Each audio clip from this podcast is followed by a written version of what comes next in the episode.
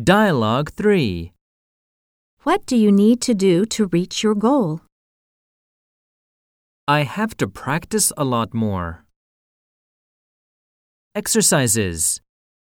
I have to study a lot more. I have to get out and meet people a lot more. More expressions. I think I need a more positive attitude.I think I have to change my workout routine. I have to be careful about not wasting time. I have to give up certain things, like buying clothes.